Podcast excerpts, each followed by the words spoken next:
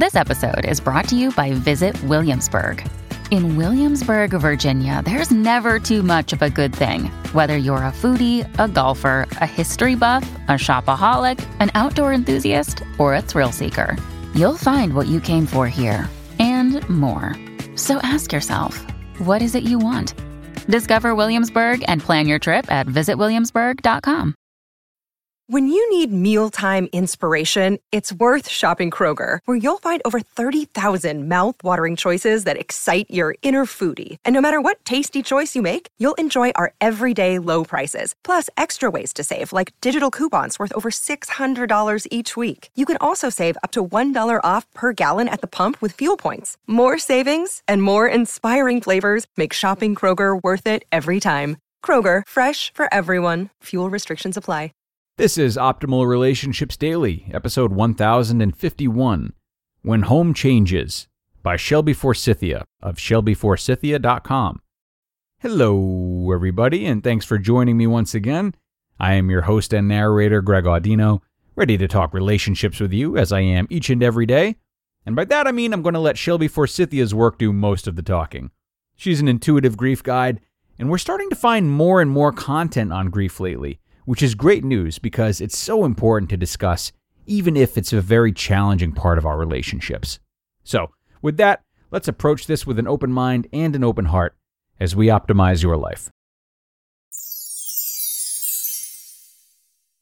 When Home Changes by Shelby Forsythia of shelbyforsythia.com.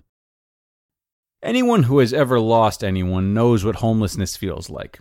And I'm not talking about living on the streets. I'm not talking about being without the structure of a home. I'm talking about being without the feeling of a home. A feeling that's consistent and safe and secure and always there. A feeling of having somewhere to go back to. When you experience loss, especially the loss of a family member or friend that was part of home for you, that feeling of home disappears overnight. You are suddenly without a home. Home is a lot of things for us. It's a place, it's a collection of people, it even acts as a reference point for our lives, on our mental timeline and geographically. So it's really, really hard when we're suddenly forced to reframe not just the physical aspects of our home, who's dead and who's not, and what the inside and the outside of the structure of the home look like, and if we or our relatives sell the home and move somewhere else, but the emotional aspects of our home as well.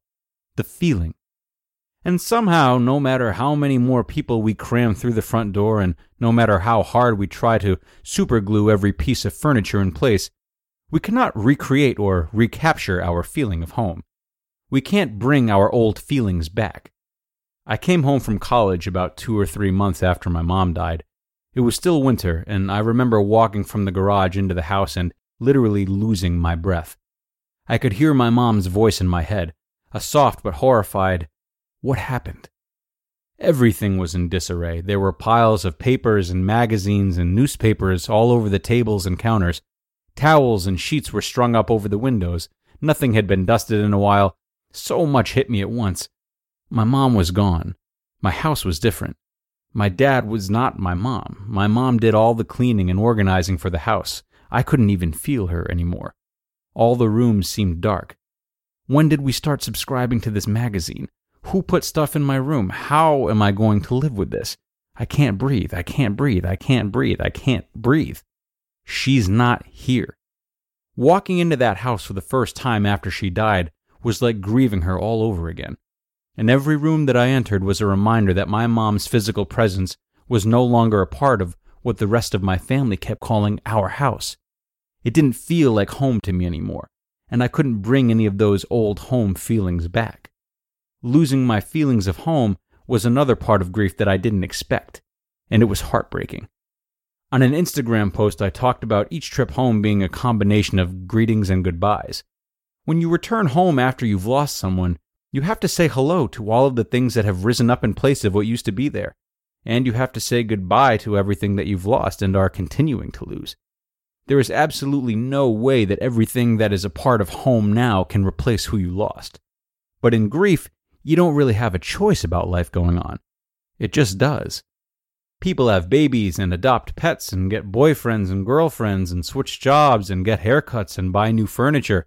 New pictures go on the wall, new smells float through the house, new events and memories are made.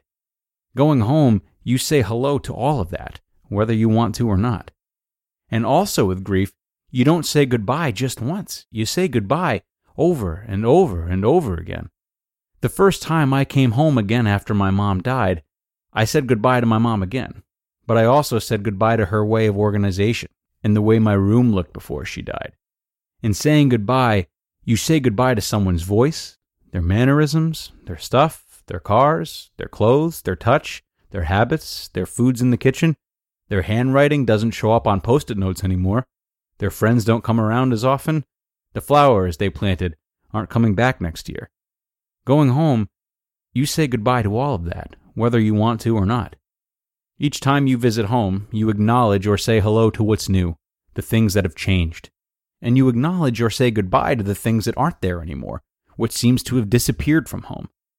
And inevitably, your feelings of home and your feelings towards home have become something else. They change. That's how grief works. Our homes, our physical spaces, and our feelings of home can change in the blink of an eye, grief growers. Death can trigger feelings of homelessness, but so can a divorce or a breakup, an instance or worsening of abuse or assault, a diagnosis that brings with it literal modifications to our homes and spaces. So many things can make home feel not like home anymore. If you're in it right now, my hearts, I'm sorry. We don't expect to lose our feelings of home and grief, but when we do, that's just one more thing we have to add to the pile of things to mourn, things that we'll never get back. It hurts, and I'm sorry. It sucks.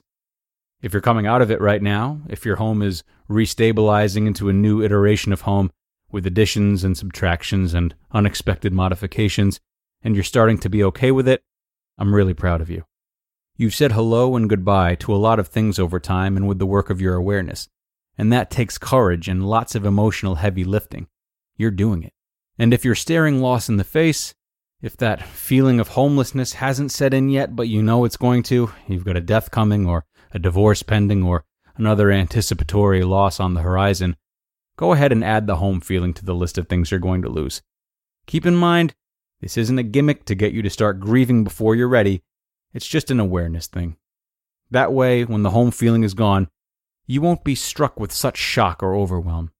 It'll be instead a reluctant, angry, tragic, familiar. Ah, yes, there it is.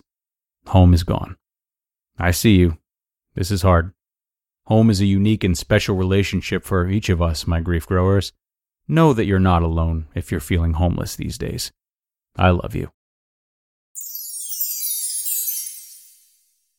You just listened to the post titled When Home Changes by Shelby Forsythia of ShelbyForsythia.com and a great post from Shelby today addressing that strange balance of acknowledging the inevitable sad changes in life, but also trying to enjoy everything and everyone we love while we're fortunate enough to have them.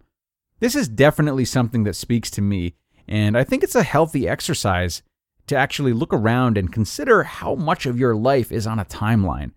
It's troubling, but truthful, as we can sort of schedule or compartmentalize our grieving when doing so. But as we know, we're not alone in our grief, even if it feels like the loneliest time of our lives. Powerful reminders from Shelby today, and I'm really glad we got to take a look at this post. That is going to do it, though, everybody. I hope this resonated with you, and I hope you can squeeze your loved ones a little tighter now. That's what we come here for, right? So come on back tomorrow, where we'll continue on the road to better relationships and where your optimal life awaits.